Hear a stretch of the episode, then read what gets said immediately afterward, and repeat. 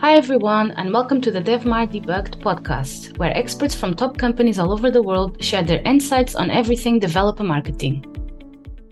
Building a successful developer marketing strategy doesn't happen in a bubble. For over 12 years, the experts at Catchy have helped technology companies build, grow, and manage developer marketing programs. We can help you figure out what to do based on market research and audience intelligence, then bring that vision to life. Whether you're building a developer marketing program from scratch or adjusting an existing strategy, Catchy can help you do what it takes to reach your goals. Don't be a stranger. Get in touch with us at catchyagency.com. Hi, Adam. Uh, thanks for joining me today. Uh, so, in this episode, we're going to discuss the idea that developer marketing does not exist, which is also the amazing title of your book. Uh, but before we get into it, I thought you could tell our listeners a little bit about yourself and what you do. Yeah, so I I have a developer background, and that was how I got into the industry. And even back when I was a developer, I was always more interested in what was possible with the the technology itself. So uh, less about you know I would go to meetups and it would be all about a particular programming language or something, and I was interested in that, but I was a lot more interested in like what's what are we going to do with that with that yeah. programming language afterwards, mm. which is kind of like it, it was almost destined that I was going to end up uh, where I am. And along the way, I was a journalist, so that was sort of how I turned that like what's possible uh, used that what's possible muscle. Uh, I wrote for Wired and then was the first editor of ProgrammableWeb, which was a directory of APIs. And that's how what got me kind of into the API space. And mm. uh, and so then I I call myself an accidental marketer because I kind of fell into roles where that was the natural place in the organization. Worked at SendGrid, worked at Zapier, um, working always on technical products and how to reach a technical audience. And so, uh, so it was kind of natural then that I would uh, that I would lead into working at every developer where I am now. Yes, it seems like it was like completely varied, like completely different from what you started out doing. And yeah, a lot of people seem to fall into the marketing area kind of uh, in one accident. Um, yeah. So, um, how was that transition between you know developer to marketer? Like, what made you you know do the switch? It it was it was reading press releases every day at ProgrammableWeb was the biggest thing and kind of feeling like I needed to do the work to figure out what the story was there, which you know maybe it was my job as a journalist, but I felt like these companies should be do- should be doing some of that work for us. They should be they should be telling us why does this API that's been released actually matter? Like what are the things that that you want to do with it? And so it was continuing to see that that there was a need for for that kind of technical eye within within these technical companies uh, to be able to connect those dots. And so that's what that's what led to me starting Every Developer, which we're a, a consultancy. We help companies with technical products to reach the right audience, primarily with content. So blog posts and tutorials, documentation, educational guides. Uh, kind of runs the gamut. Uh, some of that maybe you wouldn't even consider marketing, though, for a for a company that wants to reach a technical audience those docs are you know one of the things that really matter. And so so it was uh it was realizing that there was that that need that led to to me getting in it and you know doing it on on the front lines at companies like SendGrid and then realizing that there was an approach that uh, where I could reach more companies and that's what led to every developer. Yeah, and that is super interesting, especially I guess uh, because a lot of people say that you know traditional marketing doesn't work with developers. So I guess that's kind of like the mindset that kind of led you to kind of specialize in this sort of area and yeah, yeah and I mean and certainly is you know the title of the book yeah. references that right so yeah. uh so developer marketing does not exist i actually i gave that as a as a talk um shortly before starting every developer when I was still at Zapier. Mm. Um, and had said versions of that in in various talks, kind of making like the cover of the book makes reference to the Matrix, and there's a story in the book about about the Matrix uh, and the spoon specifically, yeah. and making that same sort of um, claim about uh, about developer marketing, and uh, and so it was interesting then that uh, having already given that talk that it, I mean it was more than a year, two years into running the company that I that I wrote the book. Yeah. So in your opinion, like why why is the why are developers so different than as as an audience?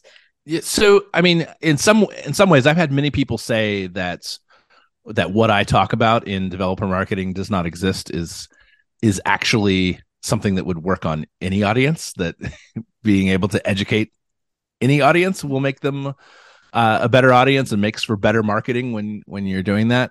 I think there are a few things with developers that uh, that do make them a little bit different. Their first of all, their job is to spot edge cases. They're supposed to be able to avoid errors, right? And mm. so so part of that is to naturally be skeptical. It's to say, okay, what could go wrong here? And so I think they bring that same lens to any marketing that comes to them mm. where they say okay what what this doesn't something smells fishy here what's the you know right so that's yeah. uh that kind of approach is part of their job and so they're naturally good at that uh, i think there's then a second side of that where they've been burned by false promises in the past so mm. uh so they've seen marketing that that you know, makes big claims that can't possibly fulfill those promises yeah. and and so then then that just sort of makes that skepticism that much greater so not only are they naturally skeptical yeah. but they've been skeptical and burned before which makes them even for for great marketing messages makes them uncertain about it and uh one of those so i at zapier i wrote a guide on authentication and great authentication practices. Yeah. And it was a, a big you know, 2000 word post. It was all about, you know, here are the ways, if you have an app, here are the things you should think about for authentication and walked through it. And mentioned Zapier in, I think, three places in the whole, this whole post. And it was on Zapier's engineering blog, but, uh, but still someone someone tweeted and said this so much this like this is a a you know, genius post other than the marketing spiel. Right. It's like what market like I t- sent me back to my own my own blog post. Oh well i mean i said that they should use the platform if they have our our platform if they have a SaaS app. But I was like, wait, at the bottom of this pay of this. So yeah. even even when you try your hardest and really do try to do this educational content, right. you might have some of that skepticism. There, uh, developers are a tough audience, and they'll they'll show you that again and again, yeah. even when even when your your motives are you know to to truly help them. Right, and that kind of leads me to think that it's complicated. You we were talking about content that it's kind of you know we all know you know content is king and all that, sure, but uh, it kind of makes me think even something you know as innocuous as a blog post as you just said could you know be interpreted in a different way um, so we know good content is important but how would you go about then creating that content or what would you focus on when you created that content so that you can actually you know appeal to developers instead of like yeah yeah and i i alluded to it a little bit in my example there of that authentication post and uh, and it's really the the whole approach of the book. Also, the philosophy is education, not promotion. Mm. And so, how can you find those topics where you can educate the audience? Uh, because for developers, I mean, if you think about open source and uh, you know developer resources that aren't tied to a product, like it really like knowledge transfer mm. is kind of the uh the currency of of developers and so being able to be part of that is uh is how is how you get the attention in the first place and build up the trust to be able to have the opportunity to welcome them into your technical product to to try it and to you know hopefully buy it. Yeah and that trust itself as well is quite hard to build no? I mean uh, everyone says as well you know that developers trust their peers and the opinions of you know people like that like them in a way you know like have walked the walk and all that. So um does it take i guess it will take time you know? How do you build that trust um? Yeah well i i mean I, that's why i think content is a great way a mm. great way to do it because it it's out there and is able to educate you know while without having to be face to face with mm. every developer right? So being able to put those lessons into content that that they will find on their own. So that typically means through search traffic so what are the what are the things that developers are already searching for and thinking about mm. how will they how how can we have them find the stuff that will help them with those from us let us help them so that yeah. that will begin to build that that trust that uh, right if you walk through the, a technical problem in some content and a, you're able to show a developer some of those edge cases right it's not all super easy then they'll say okay these these people understand this problem and mm. so it's worth worth them investing their time in yeah figuring out whether the tool that they have that also addresses this problem uh, is something that can be used in that developer's uh, job. Yeah, because there will be so many out there, isn't it? So uh, it's kind of like getting that attention and keeping it there. I'm guessing, you know, um, language straightforward, you know, no fluff is stuff that they don't particularly enjoy, is it? the uh making making sure that the language is direct is that what you're saying yeah, yeah. so straight to the point yeah. no you know no faffing about that sort of stuff yeah yeah it it can be that's it's this is an issue this is one where where i have have disagreed some with some devs. So if you talk to a dev they will absolutely tell you just just give me the facts right? Just give mm. me the like give me the give me the docs. I'll figure it out. What they're really saying is they don't trust what else you'll say beyond beyond yeah, those right? Yeah. doesn't mean that they don't need to have a little bit of context. So i i i believe in any piece of content outside of a true reference reference material that is supposed to be just kind of here are the pieces of this yeah. technology anything else I think needs some context with it. Yeah. And so some might see that as fluff. Uh, and you have yeah. to you have to find that spot in between where it's where it's not mm. and hmm. where it's not going to be seen as marketing spiel but being able to connect technology to a real world problem mm. even if even if that real world is a developer problem yeah. But being able to make that connection is an important piece of that. So so I on the surface I would agree that developers, you know, they don't want sort of definitely like the hand wavy kind of oh this is so so easy a caveman can do it kind of Geico commercial is not is not the approach to devs because they'll say okay you're you're hand waving over some yeah. stuff that that might page me in the middle of the night, right? So, uh, uh, but you do need some some amount of context there, I think, to connect it to those real world problems that at, you know at the top I talked yeah. about were more interesting to me as a dev uh, uh, than the technology itself.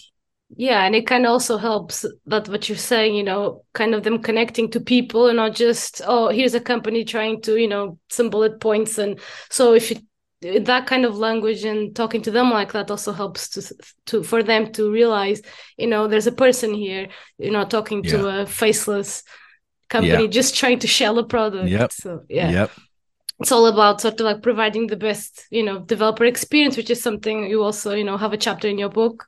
Yeah. Called developer experience. So um would you be able to kind of talk a little bit about this concept? Um how can you know what does it mean really? How can marketers sort of like provide that best experience to um yeah. developers? Yeah so yeah this uh, you mentioned there's a chapter in the book. It's it's other than the introduction the first chapter in the book. Mm. and the reason for that is i really do believe it's foundational and in our work mm. with with clients we it's the first thing we look at is what if we're going to attract a bunch of developers technical audience to your products what are they going to find and mm. uh and certainly devrel who might be listening to this understand it's hard to be devrel for a product with a lot of problems right mm. which so understanding what some of those problems are is an important first step because sometimes there's ways to to be able to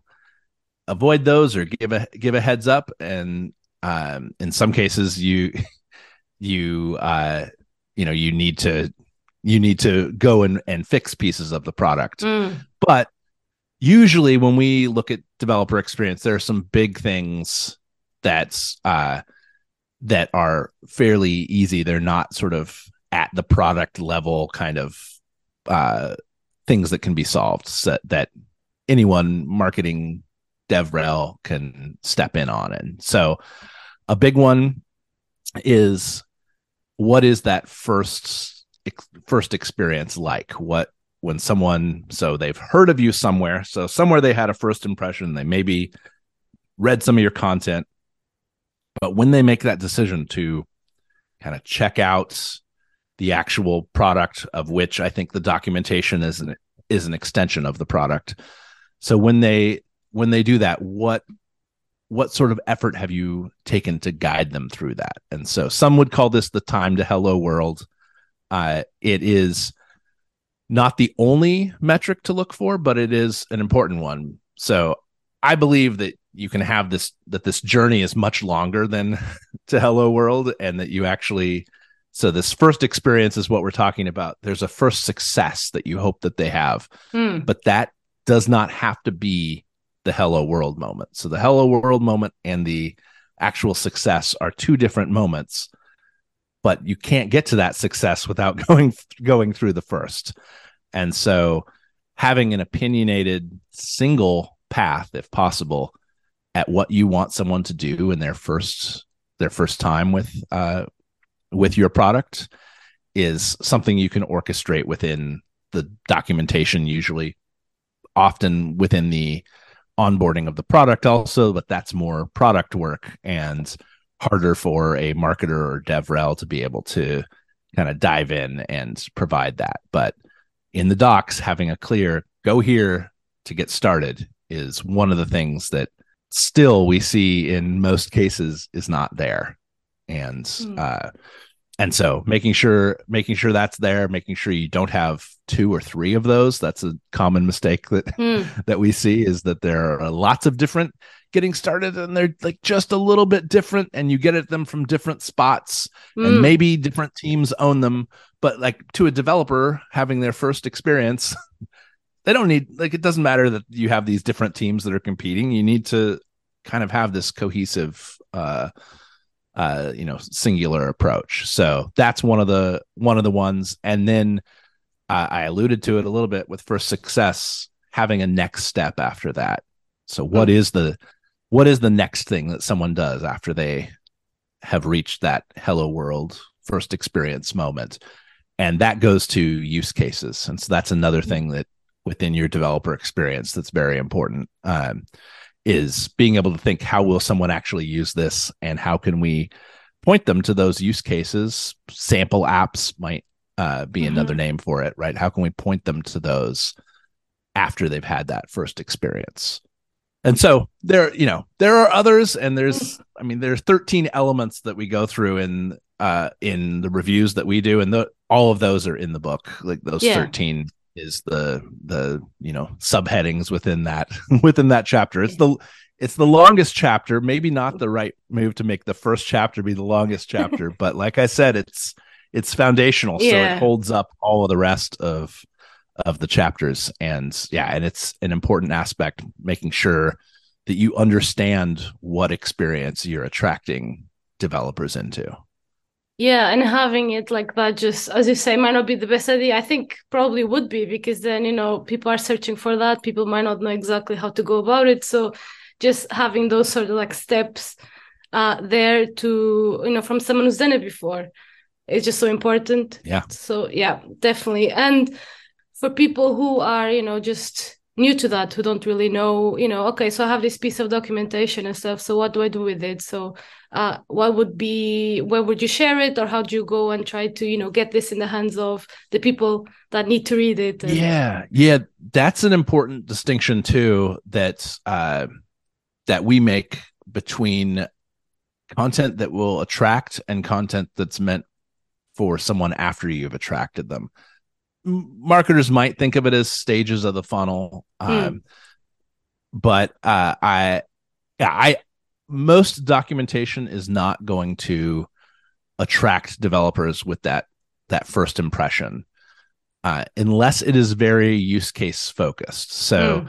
most of the time once someone ha- finds your documentation that's where you kind of you kind of get to talk about your products whereas with the the the stuff that attracts developers that's where you you don't want to be talking about your product. That's we we talk about problems not products. So mm. so you have problem content which is more your marketing top of funnel though it could be it, if it's speaking to a problem that's lower it could be lower in the funnel but it's still not about the product right? It's about that problem. Yeah. And then the documentation is more likely to be about the products or have a product lens to it though sometimes you still like in use cases you want to be speaking to mm-hmm. the problem.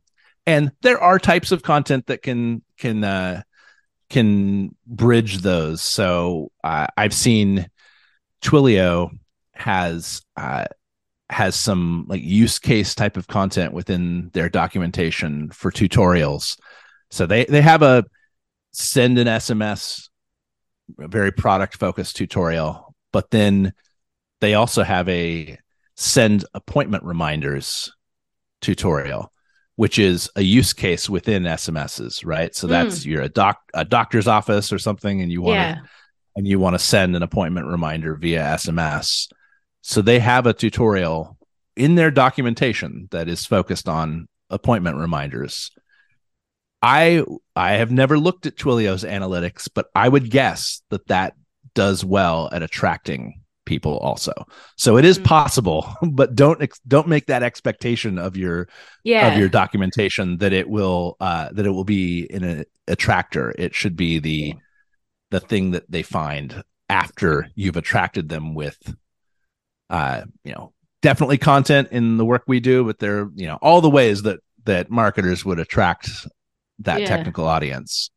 Um yeah and so don't don't expect your docs to do that kind of work. Yeah. But if you have a sort of a technical blog post what do you do to get attention to it? Uh certainly being able to uh to share it out on channels that you use uh encourage the right developers within your community to i mean really you could ask them to share but even just to check it out is is also a uh a, if it's truly useful content then those that have already found you will say whoa this is this is really useful. Um and you can do some kind of republication uh ideas to be able to get audi- audience in different places. But i mean really if you want content to be evergreen you should think about what are the search terms that are going to attract someone to it and so thinking about and if you've written something that really does it's about a problem that developers are having then developers are going to be searching for those problems and there are tools you can use to confirm that develop that people are searching for those yeah. Uh, and then making sh- making sure you write to the terms but in a way that is authentic to the developers. So you really still want to start with that true problem, not uh, not kind of the keyword stuffing um, yeah. SEO approach. But uh, that's going to be the longest term uh, sort of uh, uh, evergreen way to to be able to attract developers. I, I on every developer I have a post about vanity metrics and how yes you can be it's it's awesome to be on the front page of hacker news or, Oh or yeah. reddit. I've i've been there. It's great. It feels Wow. wonderful that day. Uh but it's a spike that uh you know that doesn't it's you have to keep doing that if you want to maintain that right? And and also those those people that see you that one day or or two if if you're lucky right they aren't likely to stick around right? They, Mm. you maybe maybe you capture a couple of them but uh not nearly what you could do if you had consistently a hundred a month coming to right? So it sounds like a small number but in developer products small numbers actually actually make a big difference right? If you have a hundred of the right audience coming to a blog post that's that that can work uh for a Yeah. for a technical company whereas if it was direct to consumer i mean you need the you need the sort of hacker news and higher traffic right um Yeah. to make it work Yeah, no, I could see that. And with the smaller numbers as well, I guess it would be the difference between, you know, number of visitors, sure, but then engaged audience is completely yes completely different. So you Yes. you have a small amount of people who are very invested in that and the product and all that, and then obviously the rest are just open it, meh, and then just skip off, go somewhere else. Yeah. So Yeah. yeah, so it's just kind of interesting. Uh, you say you know search is probably the best way of going about it, and I was kind of thinking of you know the difference with paid. Is it something that actually makes a difference with developers? Is it something that they ignore or uh, in in some cases uh and but you know yeah i mean i i really focus on content and organic because that Mm. can have really great results with developers uh there's an advertising chapter in in the book though so i believe the same approach can work uh no matter the the channel. Yeah and so yes i i believe that paid can work. Whether they ignore it i mean so some many devs are going to have ad blockers on and so they might not even see might not even see your ad. Uh, and so recognizing recognizing that that's going to self-select who actually sees your ad and and comes Yeah. from your ad um yeah i i think so the the chapter is called advertising and sponsorships and i think that uh you can get a much better uh uh much better and engaged audience from that that second one type the sponsorships Yeah. so uh that said i'm not a not an ads marketer right? I Mm. i'm the accidental marketer that came very Yeah. much from the content side. Yeah. And so uh so i i believe that someone who really knows that area could use really helpful educational content uh to to be able to uh to use ads. And i've seen that uh come through. Uh LaunchDarkly comes to mind. Uh, i show an example in talks sometimes of an a, an ad from LaunchDarkly and then i go